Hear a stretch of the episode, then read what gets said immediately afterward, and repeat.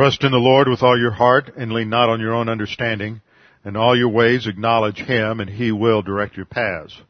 They that wait upon the Lord shall renew their strength.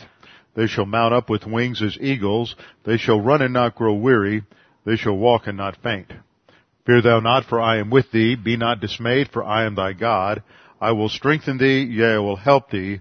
Yea, I will uphold thee with the right hand of my righteousness.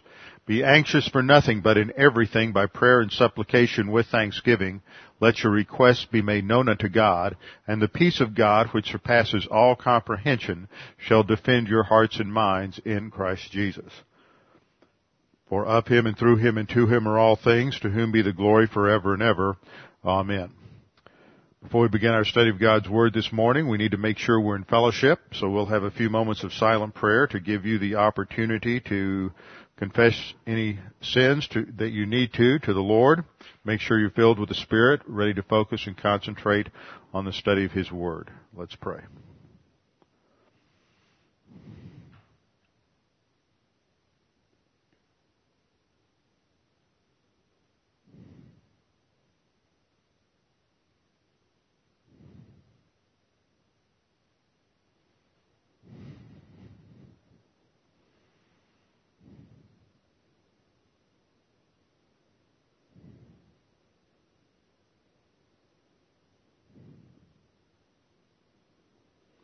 Father, we do thank you for this opportunity that we have today to come together to fellowship around the teaching of your word and to let our thinking be refreshed and renewed by the absolute truth of your word. Father, we are continuously reminded as we go day by day that we live in a world of uncertainty, in a world where uh, anything could happen. We watch events on the news. We are fully aware of the threats of terrorism against this nation as well as threats from within this nation from those who are operating on such extreme concepts of cosmic thinking. Father, we know that you control history, that Jesus Christ is in control of the affairs of this world, and that our nation is protected and our freedom secured by His power and not by anything that we do. Father, we pray that He would continue to watch over us, protect us, give us security, guide and direct our President, and those who advise him provide for them the information they need to be able to uh, properly execute this war on terrorism, to identify and destroy the enemy, and to continue to protect this nation. Father, we pray for us as we study your word that we might not treat this time lightly, but that we might be impressed with the significance and importance of the study of your word, that it is through your word that we are sanctified, that we are matured spiritually. It is on the basis of the truth of your word that our thinking is overhauled, our thinking is renewed according to the absolute principles of your revelation. Father, we pray that as we study your word that the thinking of Christ would become our thinking and that we would not shrink back from the challenge to grow to spiritual maturity. We pray these things in the name of Jesus Christ, our Lord and Savior. Amen. Open your Bibles with me to 1 Corinthians 13. 1 Corinthians chapter 13, and the first seven verses are considered to be one of the uh, most impressive pieces of poetry and prose written in the Greek language as Paul describes the characteristics of love. Now last time we went through the first three verses where I pointed out that the third class condition there is really a condition uh, expressing uh, hyperbole and ex- expressing a an extreme con- possible condition, not a possible condition of reality, but a, Paul is making an argument, and his argument is that if love is not present in the operation of Christian service, on whatever dimension, whether it's the use of spiritual gifts, and he utilizes the uh, some of the more overt spiritual gifts, and he and he particularly picks the gifts that he does because these were the gifts that were being abused and overemphasized by the Corinthian congregation. We must not make the mistake, as some do, to sort of take this chapter out of its context. Its context is that it is part of an admonition to straighten up the thinking of these carnal Christians in Corinth who have distorted the teaching on spiritual gifts. So Paul is not saying that there is the possibility or the reality of languages pertaining to both human language and angelic language. He is simply using uh, hyperbole to say that under the most uh, extreme imaginable condition, if you had all of these abilities but didn't have love, it would be meaningless. It would be making these sounds would be, have no more meaning than a sounding brass or a clanging cymbal. Second, he states in verse 2 that even if we have the gift of prophecy, and here he's dealing with the realm of revelation and uh, special knowledge and insight derived through revelatory gifts. And this too was a problem that the Corinthians had brought with them into Christianity from their pagan background. Remember, we all come to the cross with a certain amount of cultural baggage. The Bible calls that worldliness. And we have all kinds of ideas, all sorts of notions, all kinds of predispositions and uh, agendas that we bring with us. And it is only through the process of studying God's Word that we are able to exchange our old ideas with new ideas. Incidentally, this is a major problem today in the field of hermeneutics. Hermeneutics is the study of the principles Uh, of interpretation. And one of the things that's happening today is they've come up with this word that sounds good. I just always love the fact that heresy always sounds good. And they talk about pre-understanding. This is, this is a watchword. If you hear somebody talk about pre-understanding, then that word is loaded with baggage. And what they're saying is that you come to the cross, here's your BC period before the cross, before Christ, and you pick up all kinds of values and opinions and predispositions. And then you come to the cross. And at the cross you're saved, and afterwards you start reading the Word of God you have all these pre-understandings, and those pre-understandings then shape your interpretation of the Word so that everyone's interpretation then is sort of culturally slanted. Now that sounds good because we know that there is such an abuse that people come with a certain agenda, certain preconceived notions that they do impose on the text. But that's not what this is saying. What this is saying is that whatever background you're coming from, you have these locked in pre-understandings and that will predispose and predetermine your interpretation of the scripture so that you're always going to come out looking a certain way and it and what's subtle here is that this is saying that objective truth and meaning from the text can never really be discovered because you've got a problem with this thing called pre-understanding. And this is why if you come to the text and, and you'll, I, have heard this argument from, from, uh, professors at places like Dallas Seminary, well, the reason you, you, you're still a traditional dispensationalist is because that's your pre-understanding. But see, the problem with that is that if pre-understanding is so determinative, how does anybody ever come to a knowledge of the truth? Because we, every human being comes to the text with a certain mindset that has been shaped by the cosmic system and that is going if if uh, and apart from the Holy Spirit and apart from a desire to know objective truth under the teaching ministry of the Holy Spirit, everyone at different points in times makes the mistake of interpreting the Word of God with reference to the human viewpoint values, opinions, and predispositions rather than learning it on its own. But as we grow and mature and come to know the Word and study it in terms of its historical context, background under the correct principles of hermeneutics and exegesis, then what happens is we come to know objective truth and we change. We change and we we come to a clear understanding of what the scripture teaches. We are not coming to our conclusions because of some sort of pre-understanding. Now, I don't like that word pre-understanding, so we're, we will talk about the fact that there are certain uh, predispositions. People come with a certain amount of, to use a nice cultural cliche, come with a certain amount of of uh, intellectual baggage, and this is exactly what is happening with the Corinthians. And rather than walking by the Spirit, and coming to an understanding of truth, what, what's happening with them is that they're uh, judging the Christian life and church and the spiritual gifts on the basis of what they've seen in their own experience while they've been in, involved in these mystery religions. So in those mystery religions, they thought that, that the God entering into them, speaking through them, giving them various so-called revelations, were the highest form of spirituality. So Paul addresses that in both of these first two verses.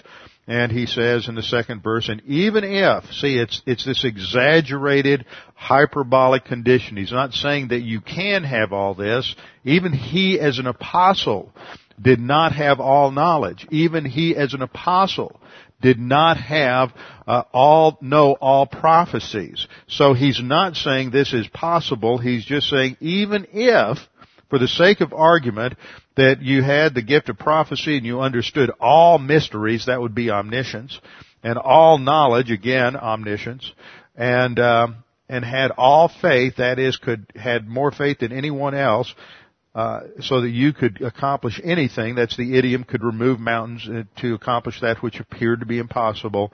But have not love, I am nothing. He's saying, even if you have all spiritual knowledge, even if you're most, the most spiritually knowledgeable person on the planet, if you don't have love, it doesn't count for anything. And then we saw that in the third verse, he continues this hyperbolic use of the third class condition and he applies that in terms of asceticism, someone who would give up all of that he had or to sell off everything that he, that he had uh, in order to feed the poor. And even if he would give his body to be burned, in other words, to uh, so sacrificial in what he did in life that even if he did all of these things and was a perfect ascetic, he and did not have love, it would not have any value for the spiritual life. That's the meaning of it profits nothing. And what you see when you take these three verses together is that the central idea is that love is crucial to being able to live the spiritual life. Now you may not be able to mature in that love until you reach some level of spiritual growth. But even from the beginning, there is a, there are elements of spiritual growth and the development of what I'm going to call Christian love. Now let me define what I'm going, what I mean by Christian love. I'm going to use this term as an umbrella term to relate to what is produced by the Holy Spirit under the terminology of agape. A-G-A-P-E. Agape love in the New Testament. When I teach on love, we talk about two different aspects to that love. One is directed toward God, and we call that personal love for God the Father. Personal love for God the Father. The second kind of love that is included in this is an impersonal love for all mankind. And this is, has two elements to it. First of all, there's an element that is directed to all believers. And then there's an element that is directed to all unbelievers. But there's a special emphasis that we'll see placed in the New Testament in that impersonal love for all believers. And again, what I mean by impersonal is not that it's some sort of mechanical routine, some sort of machine type of love. But impersonal emphasizes the fact that you don't have to have a personal relationship or personal attraction to the object of love. It can be someone you don't know and it may be someone you don't care for. But there does not have to be any sort of, of a personal relationship on which that love is built. So we're going to just use the term Christian love and it will include both elements. Sometimes I'll break it out in terms of application, but see the scripture doesn't specify these a distinction between these two in this passage. It just talks about love. But love, real Christian love as we'll see, must start with love for God. And we must understand the basis and presupposition for that. Now, before we go any further, I want to say a couple of things in word and, and by way of introduction when we talk about love. Love is one of those concepts in America that people are just so confused about. They think of it in terms of emotion. The first thing that comes into your mind when you want to define love is to think in terms of some experience you had when you were 12, 13, 14, 15, 16 years of age and you first fell in love and had all of those wonderful, warm, exciting feelings and you think of that in terms of love. Well, that's not what the Bible means by love. Uh, other elements that occur in our society as we think of love in terms of, of sentiment and in terms of, of treating people a certain way. So that especially now when we are in the uh, beginnings of the political season, preparing for a presidential election next year, you will hear some people talking about the problems that we need to show love to our enemies. We need to we need to not be involved in uh, war. All of this is somehow wrong and it violates what the Bible teaches about loving uh, all mankind. Well, that's as you know, that's just a bunch of hogwash. Has nothing to do with what the Bible means by love. But see what they've done is they've defined love apart from the scripture. They've defined love on the basis of whatever their agenda is, whatever their predisposition is, whatever their background is, whatever their experience before the cross, that is assuming they're saved, whatever that experience is, that defines love. And this is the basic problem we have with so many of the values in scripture is having come out of a Western culture influenced by Greek thought, we tend to create abstract ideals. And so I'm going to draw a line here on the overhead that we set up some sort of abstract ideal, whether we're talking about courage, honor,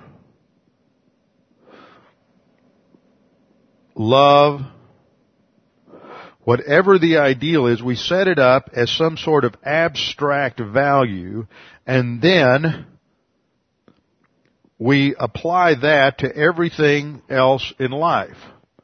And then when we come to God, and we read in scripture that God is love, we go over here and we pluck out of our mind this abstract definition of love, and we apply that to God and say that God fits this predisposition, this idea of love that we've developed, and that's what God is. And then when somebody comes along and teaches that uh, teaches, for example, that capital punishment is biblical and that's God's mandate for all nations throughout uh, history since the time of Noah. Well, that how can a loving God do that? See, the only reason you have a contradiction in your mind there is because you're starting off with a false definition of love. You're starting off with a definition of love built on experience or built on human viewpoint thinking and not a definition that is derived from the acts and actions of God. Think about Jesus and love. We know, oh, Jesus, every liberal wants to talk about how Jesus is love. Well, just think about some of the loving things that Jesus did. He called the Pharisees a bunch of vipers. You're just a bunch of stinky, slimy rattlesnakes. You're no better than dead men's bones. Eh, that's real loving. He went into the temple twice at the beginning of his ministry and at the end of his ministry and he physically, bodily picked up the tables. Now this shows that Jesus was a powerful, strong individual because these were heavy wooden tables where they counted out the money and did all of the uh, exchanging of money from the from whatever local currencies people had into the local Jerusalem currency and of course they always took a great cut of the action in terms of the exchange rate in order that people could buy the, the doves and the pigeons and the lambs or goats, whatever they were using for a sacrifice. So Jesus went into the temple and he physically picked these people up and threw them out of the temple, picked up their tables and hauled them out of the temple. He did this by himself. Must have been quite a scene, but this is the meek and mild loving Jesus. This is the loving Jesus that, that at the wedding of Cana, when the people ran out of, of wine to drink and his mother his mother, what about the scripture, honor your father and your mother? And his mother came to him and said, hey son, you can solve the problem here. And Jesus says, what do you have to do with me? What does this have to do with you? What is it, why is it, what does this have to do with my mission here? And then we have uh, many other episodes in Jesus' life which do not fit the mold of the meek and mild loving Jesus because we have this pseudo concept of love. And then of course one of my favorite examples is to remind people that when Jesus went to the cross, he made sure that they had two swords with them uh, and that the disciples were armed. If it was today, he would have made sure they all had a 45 or an Uzi under their robes. He wanted to make sure they were armed when they went to Gethsemane in order to make sure that something inappropriate didn't happen, that somebody didn't try to take his life before the time of the cross. He was headed for the cross. He didn't want to be killed by some sort of assassin or some inappropriate means, so he made sure that the disciples were armed and they could protect him. Of course, none of this fits the liberal concept of love. It's because we're not starting with the scripture to define love. We're starting with some sort of external, culturally developed concept of love. Now there's a couple of interesting contradictions. Well, I won't say contradictions, but transformations that take place in the Bible with reference to love. And I want to start by going to, to the Old Testament to Leviticus 19. Leviticus 19:18 and I want us to think through some of the different aspects of love that are that are emphasized.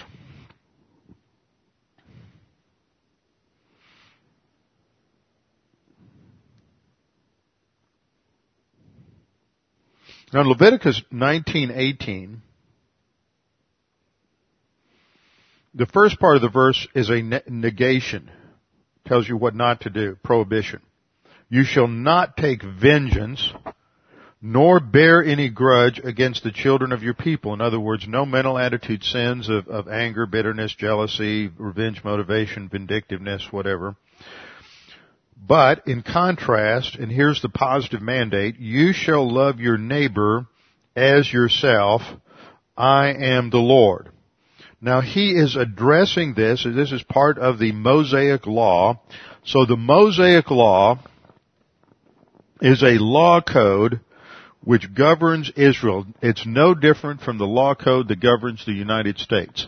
It's for every citizen of Israel. Now that does not mean that every citizen of Israel is a believer. So this is first of all, Leviticus, when we talk about Leviticus 19, 18, this is for both believers and unbelievers. Second thing I want you to note here is that he says, that you shall love your neighbor. So neighbor here is the object of love, and that would be love directed toward a believer or unbeliever. So this is a love that can be demonstrated by a believer or an unbeliever, and it is a love that is directed toward either a believer or unbeliever. And third, he gives the standard for the love, and that is as you love yourself. So we're going to put self-love up here as point three. So it's a love that is, that can be produced by a believer or an unbeliever. It is a love that is directed toward either, either a believer or an unbeliever, and the standard is self-love. You love them like you love yourself. Now this is what I'm going to call human love. Now, under point number four, I want to remind you of a separate principle. Unbelievers can only operate on the sin nature. Unbelievers can only operate on the sin nature. So this human love is a love because it's directed towards unbelievers and the mandate's directed towards unbelievers and unbelievers can manufacture this kind of love and they can manufacture it toward unbelievers that this love must come out of the sin nature. That's the only kind of conclusion we can derive. An unbeliever can't do anything apart from the sin nature. He's not regenerate. He doesn't have, he's not born again.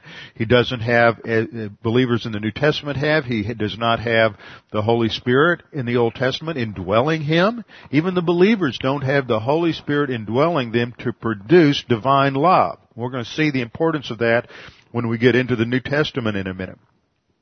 So unbelievers can only operate on the sin nature, so this is a love that is produced by the sin nature. Now, let's bring in point number five, and that is that the basic orientation of the sin nature is arrogance. The basic orientation of the sin nature is arrogance. So that tells me that the human love that is produced by the unbeliever is arrogant at its core. Huh. Now that ought to change your whole concept of love. Next time you think about the first time some guy or some girl told you they loved you and they weren't a believer, it was arrogance. The next time you hear of somebody saying that we need to u- utilize love for everybody and love all mankind if they're not a believer, it's arrogance. See, we think of arrogance in a slightly different way. We think of arrogance in terms of conceit, in terms of some sort of uh, overt braggadocio. We think of arrogance in terms of some sort of excessive uh, self-confidence. But arrogance also produces a, in biblical terms, a pseudo humility and this is really a pseudo love. It is an arrogant love. There's an arrogant form of humility. You want to love somebody because you want to demonstrate to people you can do it. You want to be successful in your marriage and love your spouse simply to demonstrate that you can do it because you don't want to go through the pain and the misery of divorce or separation or whatever.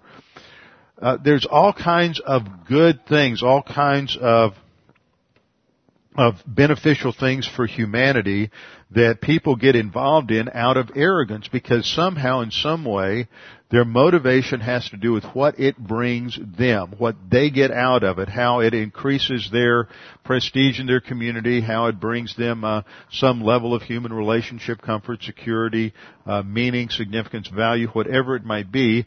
Ultimately, there's a self motivation there, and the Lord recognizes this in Leviticus 19:18 when he addresses the the Jews and says you have to love your neighbor as yourself. In other words, your basic orientation of your sin nature is arrogance and to put yourself first. And even as an unbeliever, you can develop a pseudo love that puts other people first.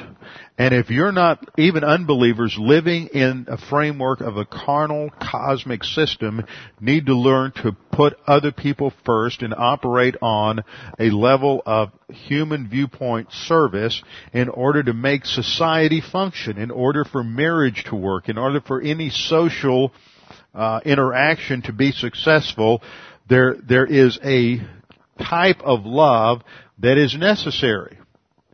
And God isn't demeaning this kind of love. God isn't running it down. God isn't saying, well, you can't have, you can't have divine love, so don't have any love. He doesn't say that. So we have to remember that. Now, when I talk about love, and I tend to uh, talk about human love in rather disparaging terms, it's because I'm trying to knock that silly, superficial, sentimental concept out of your head as believers that that's not our standard. We have a different standard. And this different standard is what is jacked up in the New Testament and it is first stated by Jesus in the upper room following their observance of of uh, Passover when Jesus inaugurated the Lord's table. Before they left the upper room, he said, "A new commandment I give to you." That you love one another as I have loved you, that you also love one another. And verse 35, by this all will know that you are my disciples if you have love for one another. Now our first observation here is the love that Jesus is talking about here cannot be the same love that we saw in Leviticus 19:18. Leviticus 19:18 is a love that any unbeliever can perform toward a, another unbeliever and it doesn't signify anything. Jesus says in verse 35 that all will know that you are my disciples if you have love for one uh, love for one another. If Jesus is talking about the kind of love that Leviticus 19:18 is talking about, then it would not have a distinguishing characteristic. It would be no different from that kind of love that anybody can demonstrate in terms of just trying to stifle your own overt selfish, selfishness and arrogance. Now remember, as an unbeliever, you're never able to stifle it completely, but you can bring it under some level of control and produce a pseudo humility and a human love. But Jesus is saying that this love is unique in that it is the mark of a growing believer. That's what a disciple is. A disciple isn't just a believer. Don't make the mistake of falling into the lordship trap where lordship advocates try to equate being a disciple with being a believer. Being a disciple is a second aspect. It has to do with post-Christian experience after salvation and growing and maturing in Christ. So it, a sign that marks you as an, an advancing believer, a maturing believer, is that you have love for one another. Now what does that mean? That's the command that you have love for one another. Well, if you trace out the Greek word here for one another, allelon, it references other believers. So in contrast to the Leviticus 19 command in the Old Testament, which was produced by believer or unbeliever and was directed to believer or unbeliever.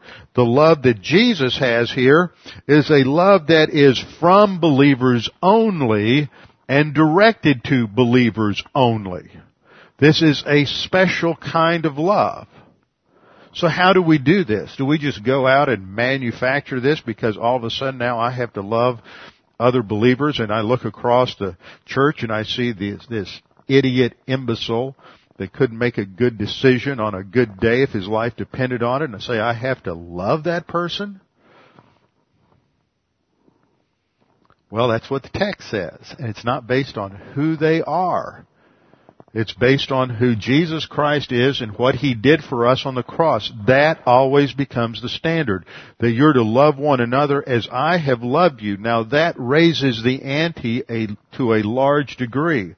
We're to treat that person the same way in grace that God treats that person because even though you think they're a loser, even though you think that they're socially inept, even though you think they're a political imbecile, even though you think that they have done malicious and harmful things toward you, none of that can measure up to the malicious, horrible, sinful, inept things that they did to Jesus Christ, just in terms of the sin that they commit in life that Jesus Christ had to pay the penalty for on the cross. So we tend to justify things by saying, well, why should I be nice to them? Why should I treat that person a certain way because they've done X, Y, and Z? The Lord says, well, let me see. They did X squared, Y squared, and Z squared to me and I died on the cross for them. So what's your problem?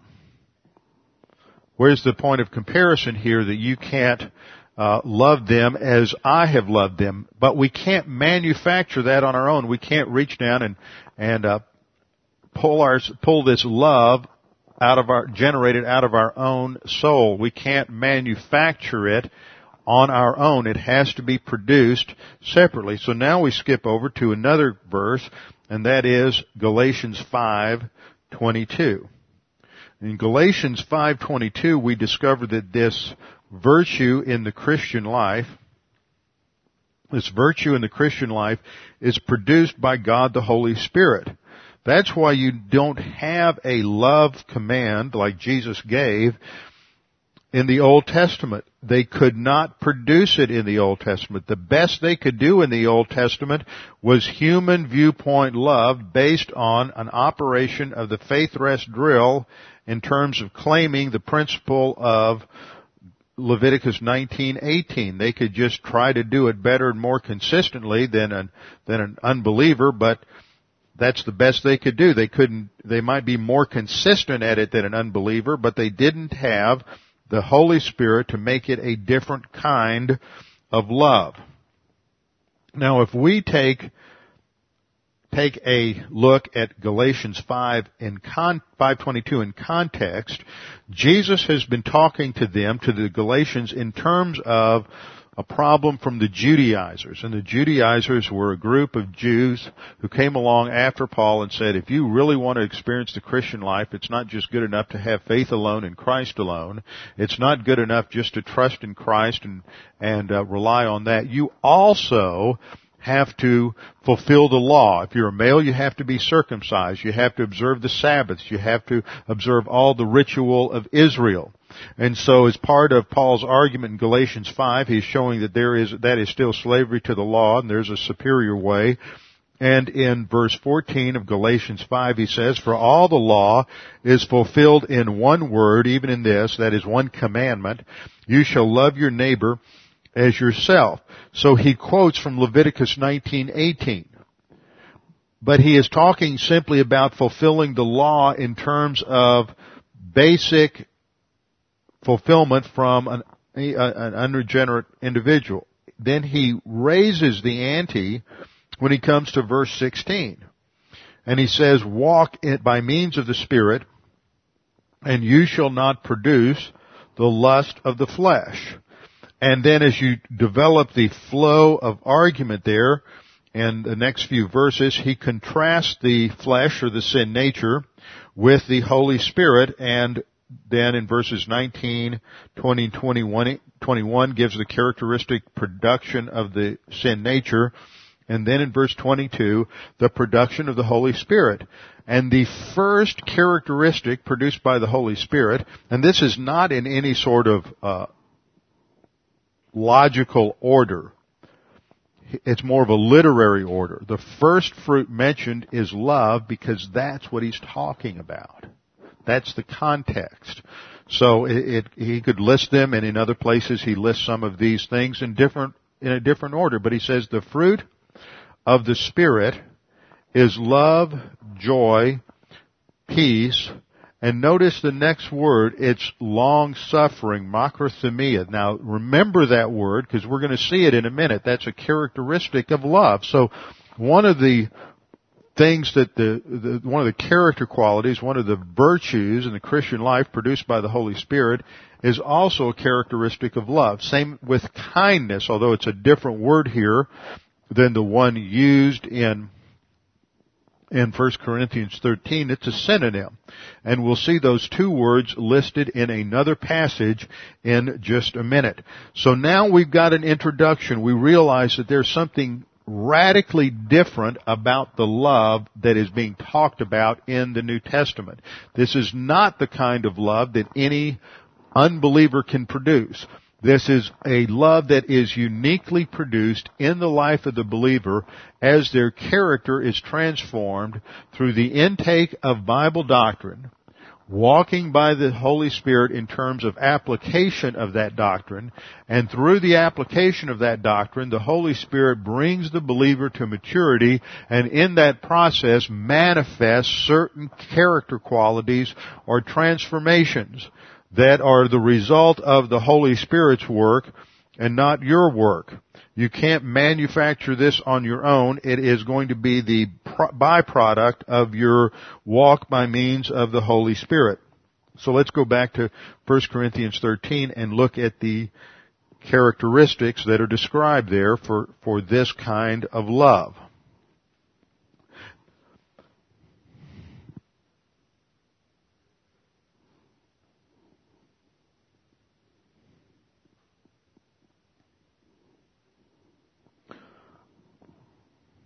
Verse 4 we read, Love suffers long. Okay, I'm using the New King James Version here.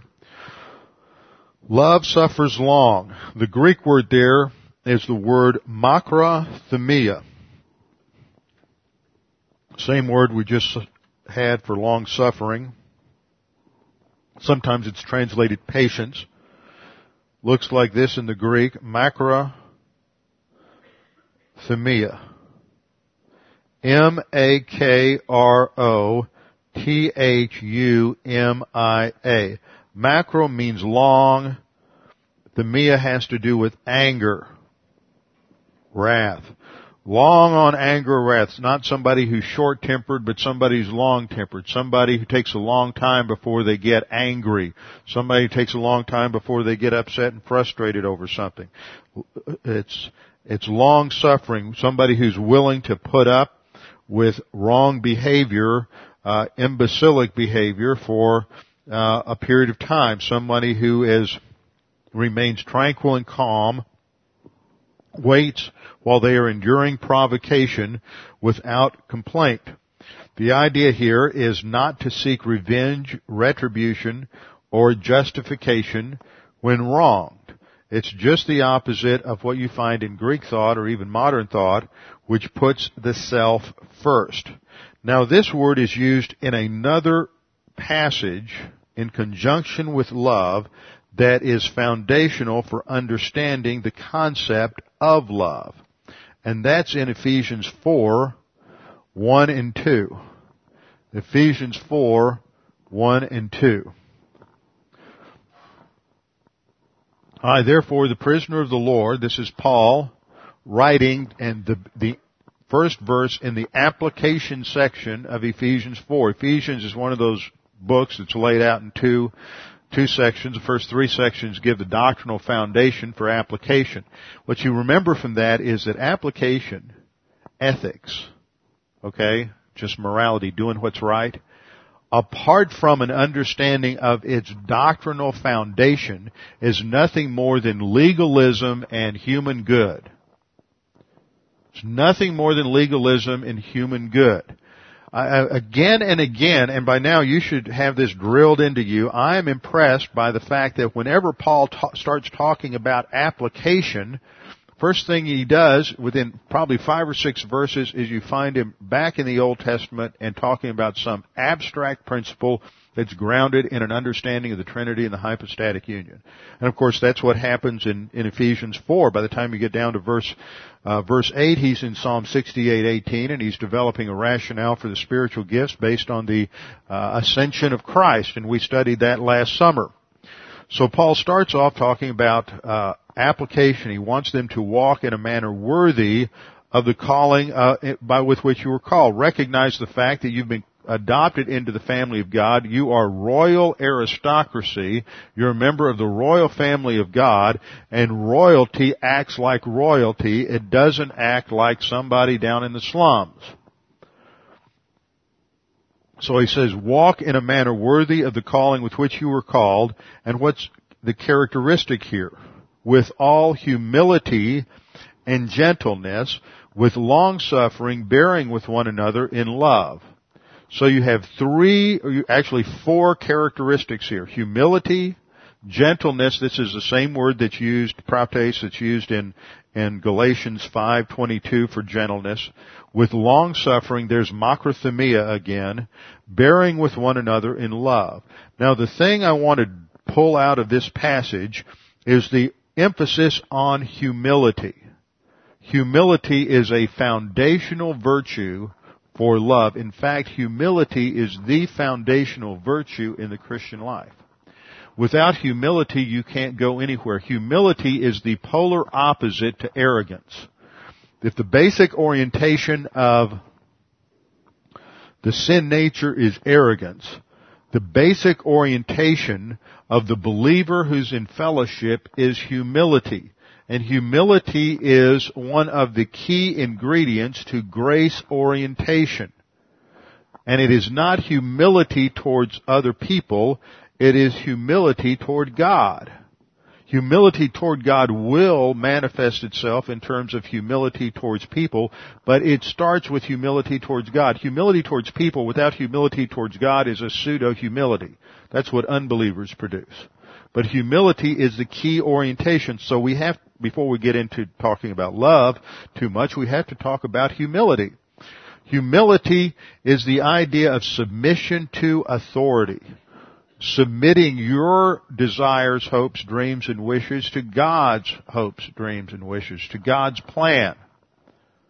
Humility is not this sort of meek, mild doormat that we get pick up. See, there's another word, meek. What does it mean to be meek?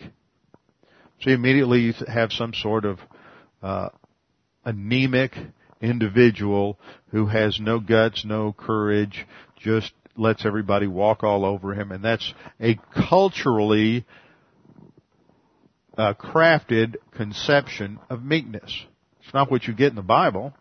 The most meek person in the Bible is outside the Lord Jesus Christ is Moses.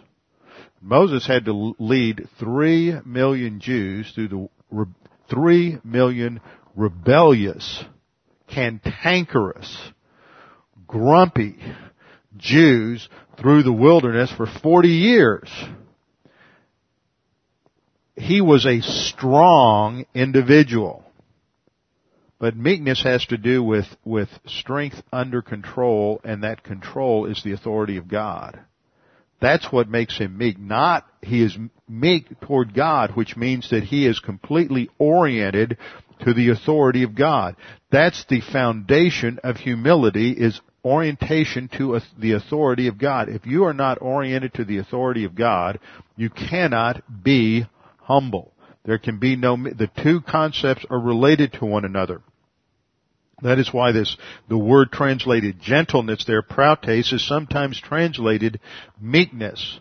Sometimes, uh, uh, it's translated, uh, hum, humility as well. The terms uh, which is the quality of humility, the first word, is and prautes are sometimes uh, are often very close in their meaning. So there has to be this orientation to authority. So the first thing that we have to recognize is if you're going to love anyone, you have to be oriented to the authority of God. If you're not oriented to the authority of God, then when you say, I love you, it is nothing more than human viewpoint, arrogant love. It has no integrity to it. For love to have any value, it must be grounded on integrity. Now, human beings can't produce integrity. You can't do that from your sin nature. Integrity can only be produced by God. Genuine integrity can only be produced by God. And so th- that's why you have to start with uh, authority orientation to God for love is because that be, that becomes the integrity. God's integrity is the integrity that's the foundation, the strength, the core virtue to your love. It's not your integrity or my integrity, it's God's integrity. So when we start to talk about love, we realize that love is is long suffering. It's, it's patient. Well, th- where does that come from? That only comes from an orientation to the plan of God because we understand what's going on in the plan of God and that God is in control of the details of life. And ultimately, if makrothumia has the idea of not seeking revenge, retribution, or justification when, when wronged, it's a recognition of the, that Jesus Christ controls history and that eventually the Supreme Court of Heaven will right all wrongs. So in order to get there, we have to begin with grace orientation, understanding that these other people aren't any better than we are, that even though their failures and flaws may aggravate us to the maximum, our failures and flaws probably aggravate them to the maximum. And they've aggravated God to the maximum because we're as obnoxious as we can be as sinners, but Jesus Christ still loved us and died on the cross on our behalf. Now that love that died on the cross for our behalf isn't a silly sentimental love. It's a love that's grounded in the righteousness and holiness of God's character and His righteousness and justice, which comprise, uh, which are part of the components in His integrity. So, we start off by looking at the fact that, that love is, first of all, long suffering, but that presupposes humility, and humility is orientation to the authority of God. That this is what the Proverbs writer emphasizes when he says that the fear of the Lord is the beginning of knowledge. The fear of the Lord is the beginning of wisdom. It is authority orientation toward God. Once you have authority orientation to God, authority orientation to man will flow from that. But everything starts with God. It's like fellowship. Fellowship in the Bible is primarily fellowship towards God. Fellowship with man, social interaction, is a byproduct of fellowship toward God. Everything begins in terms of your relationship to God, secondarily in relationship to other human beings. So that tells me that what Paul has in mind here first and foremost, when he's talking about love, it's going to be love that's directed toward God because that becomes the motive for and the foundation for love for all mankind. So we'll go back to a chart I've put up the last couple of weeks, which is, uh, shows the structure, the building blocks for love. It starts with grace orientation. Grace orientation is composed of orientation to authority which leads to humility. Humility begins with enforced humility and then that develops genuine humility. There has to be a structure where God teaches us to respect His authority and that's called divine discipline. This is one reason why parents, it's so important for parents to have discipline, consistent, objective, not emotional, but objective discipline, including corporal punishment with your children, because that's what produces authority orientation. One of the worst things you can do as a parent is not discipline your children, then they'll grow up and they'll have to learn authority orientation from somebody. They'll learn it, they'll learn it in the military or they'll learn it in school or they'll learn it in prison, but they'll learn it somewhere. Somebody's going to teach them that they have to obey some authority. And the only way you can have any success in life is to have authority orientation. And God is going to teach that to the believer as foundational to love. You can't love without that genuine humility. That leads to personal love for God the Father. That becomes our motivations. we understand who He is and what He has done for us in terms of grace. It's not earned or deserved.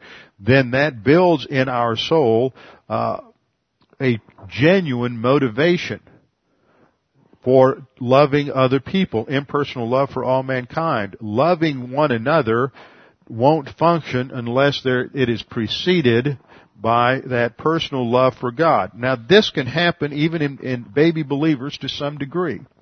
And as you grow and mature, each of these elements develop and our capacity for love grows and increases. So let's get into the text. 1 Corinthians 13:4 love is patient, it's long suffering.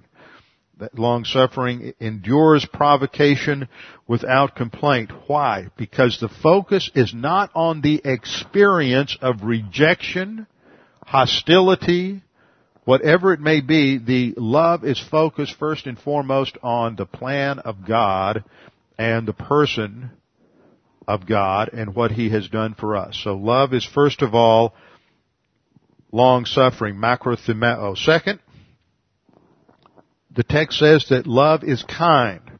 Love is kind. This is the Greek word Chresteuomai. Chresteuomai. Now this may sound something like Christos, but it's not. It's Chresteuomai. C H R E S T E U O M A I. Chresteuomai. And it means to show yourself mild in the sense of being morally good or benevolent. It emphasizes an element of service, reaching out, being useful or helpful to someone else. Now that makes sense within the overall context of spiritual gifts, that, that we are to be be serving one another in terms of our spiritual gifts and that should be motivated by love. This is why it's more important for you to grow as a believer by learning and applying doctrine than it is for you to first of all find your spiritual gifts and get plugged into some kind of work in the church. Because if you're doing that, then it's usually just meaningless. You're doing work, you're helping out, that's great, but it has no spiritual value. The next characteristic of love is that it does not envy. The first two were positive attributes. The next several are from a negative side, telling you what it is not. By the way, you ought to go home sometime and try to write a definition of love. Try to write a definition of love. No, I didn't say write a description of love. See, that's what most of you would do. You'd go home and you would write something and it would be a description, but a description is not a definition.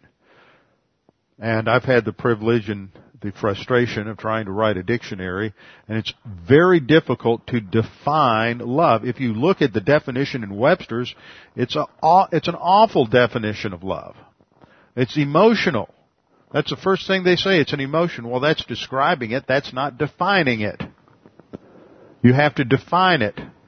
So this isn't a definition, this, these are descriptions, and that's just about the best you can do with love, is to give its characteristics, to describe it, so that we can know what it is when we see it and when we are exhibiting it. So love does not envy. This is the word zeloo, which means to be jealous or envious. It has to do with an uncontrolled outburst where you want what something someone else has. So it's this word uh, zeloo, z e l o o, zeloo, zeloo. Then the next characteristic is that love does not brag. And there the focus is on what? Self. It's on one's own accomplishments, what one has produced, what one has done. And this word then is related to the next word, love is not puffed up, which is, or love is not arrogant, depending on your translation, which is the Greek word phusioo. Phusioo. P-H-U-S-I-O-O. Same word that is used in 1 Corinthians 8.1, that gnosis, puffs up or makes arrogant. So once again, we have a contrast between the self-orientation of human love and the absence of arrogance in divine love or the unique Christian love. There is no arrogance present there. Then this leads us to some more overt characteristics in verse 5. Love does not behave rudely. And this is the Greek word aschemoneo. Aske moneo.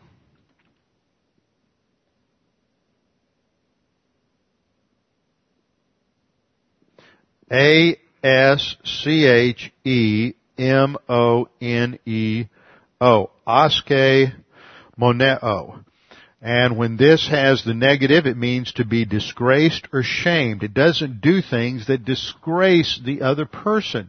You don't run down the other person. You don't put that person you love in a position of, of, uh, where it's going to expose their weaknesses. You're not going to talk about the things that they've done that are wrong. You're not going to get with your uh, friends and talk uh, and, and, talk about the, the mistakes that your husband or your wife has made. Love does not behave rudely. That's what that means. It doesn't disgrace or shame its object, and this is described as a rude manner. It would also include not being abusive not being abusive either verbally, emotionally, or physically. This excludes that. So love that is when when you see someone who is verbally, emotionally, or physically abusive, then that is the absence of love. That is nothing more than being self-centered and there's no basis at all for that kind of involvement. In fact, when you get into a relationship where there is that kind of abuse, and, and, if a woman is in a relationship, or a man for that matter, is, matter is in a relationship where there's physical abuse, they need to get out. Because what happens is it start, starts to destroy your soul as you justify staying in that abusive relationship because you're trying to justify the wrong behavior of a spouse. And any Christian who ever gets involved as the initiator in abusive, an abusive relationship, especially physical abuse, is completely out of line in the Christian life. There is no basis for that. That has nothing to do with um, I've heard husbands try to justify it in terms of uh, women are to be submissive, and so they're going to make their wives submissive, and all kinds of horrible rationales, and that has that is just the opposite of love. The next characteristic is love does not seek its own. This is the basic Greek word zeteo, Z-E-T-E-O, zeteo, which means to put itself first. Love is not putting itself first. It doesn't seek its own. It's not self-absorbed. So zeteo here has to do with self-absorption. So that immediately draws a distinction with human viewpoint love. It is, does not seek itself. It does not put its own desires first. Then the next phrase that we have, it is not provoked. It is not provoked. This is the Greek word paroxuno.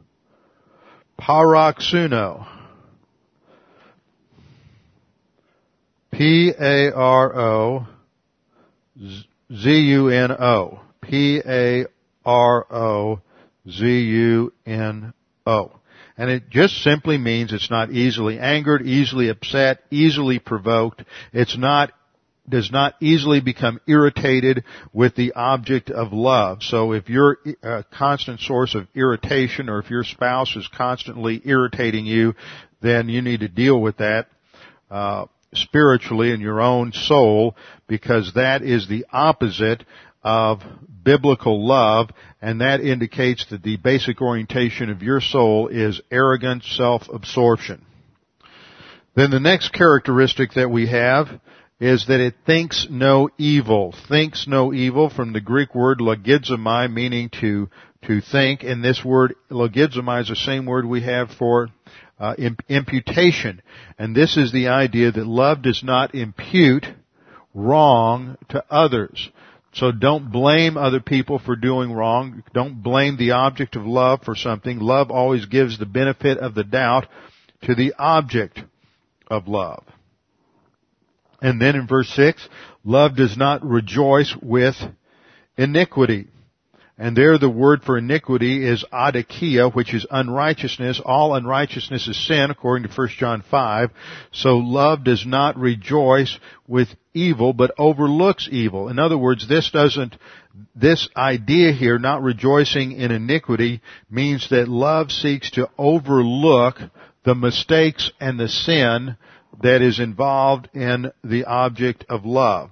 It is has an optimistic orientation, not a pessimistic orientation. So this emphasizes the integrity of the love. It is not making an issue out of the sin in the other person's life. But in contrast, see this is the thing, you can't just take the first phrase in isolation. You can't say, well love doesn't rejoice in iniquity. Look at the contrast. Love doesn't rejoice in iniquity, but rejoices in the truth. It rejoices in integrity and this is the Greek word sun kairo, which indicates rejoicing together. Sun kairo. This last phrase, word kairo, has to do with joy. S-U-N K-A-I-R-O. Even though this is the, the letter gamma, when you have a gamma preceding a kappa, it's pronounced like an N, sun kairo. And it means to rejoice uh, together in the truth. There is a positive orientation because love is consistent with integrity. Then verse 7. Love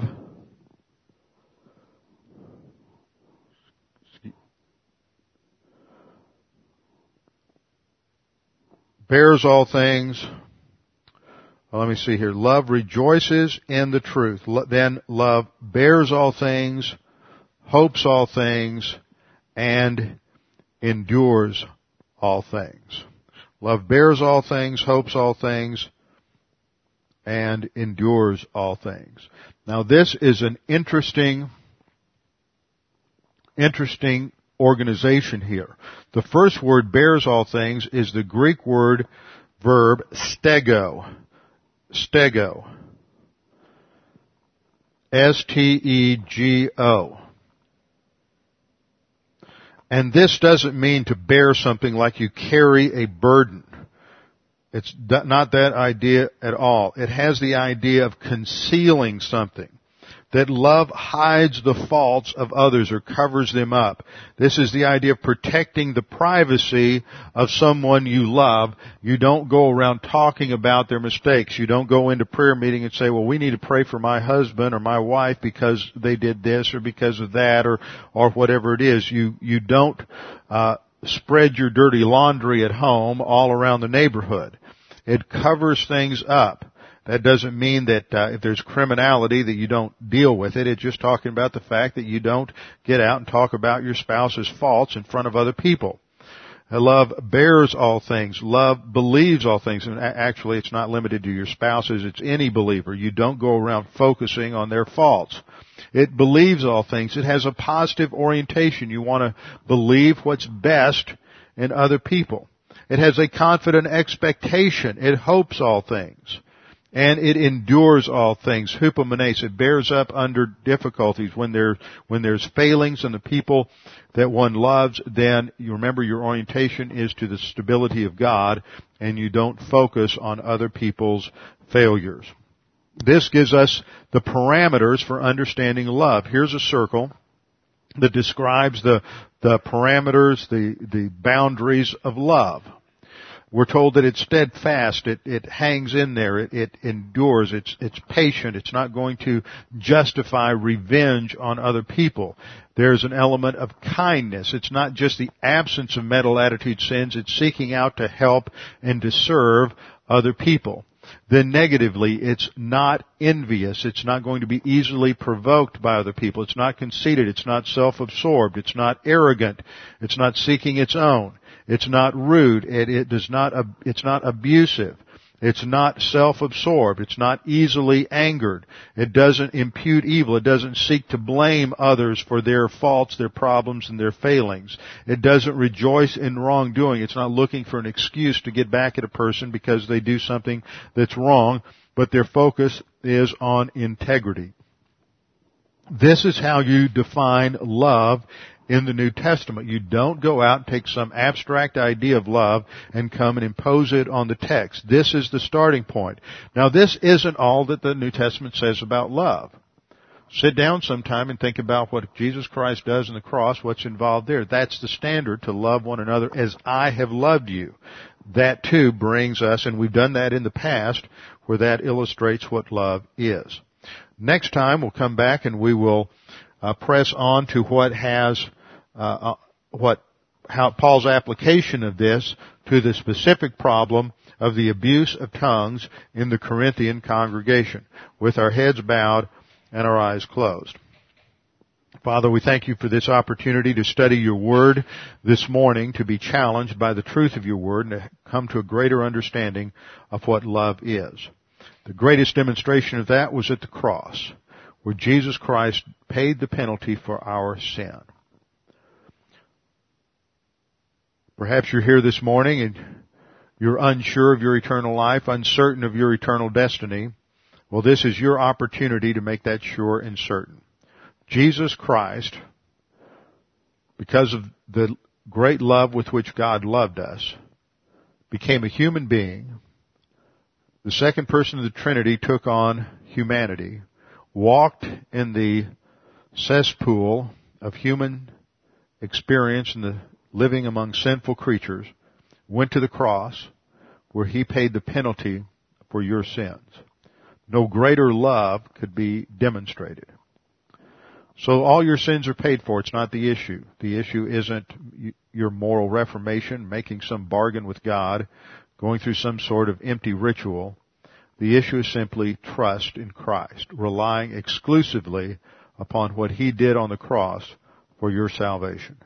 Right now, this is your opportunity to make your eternal destiny sure and certain.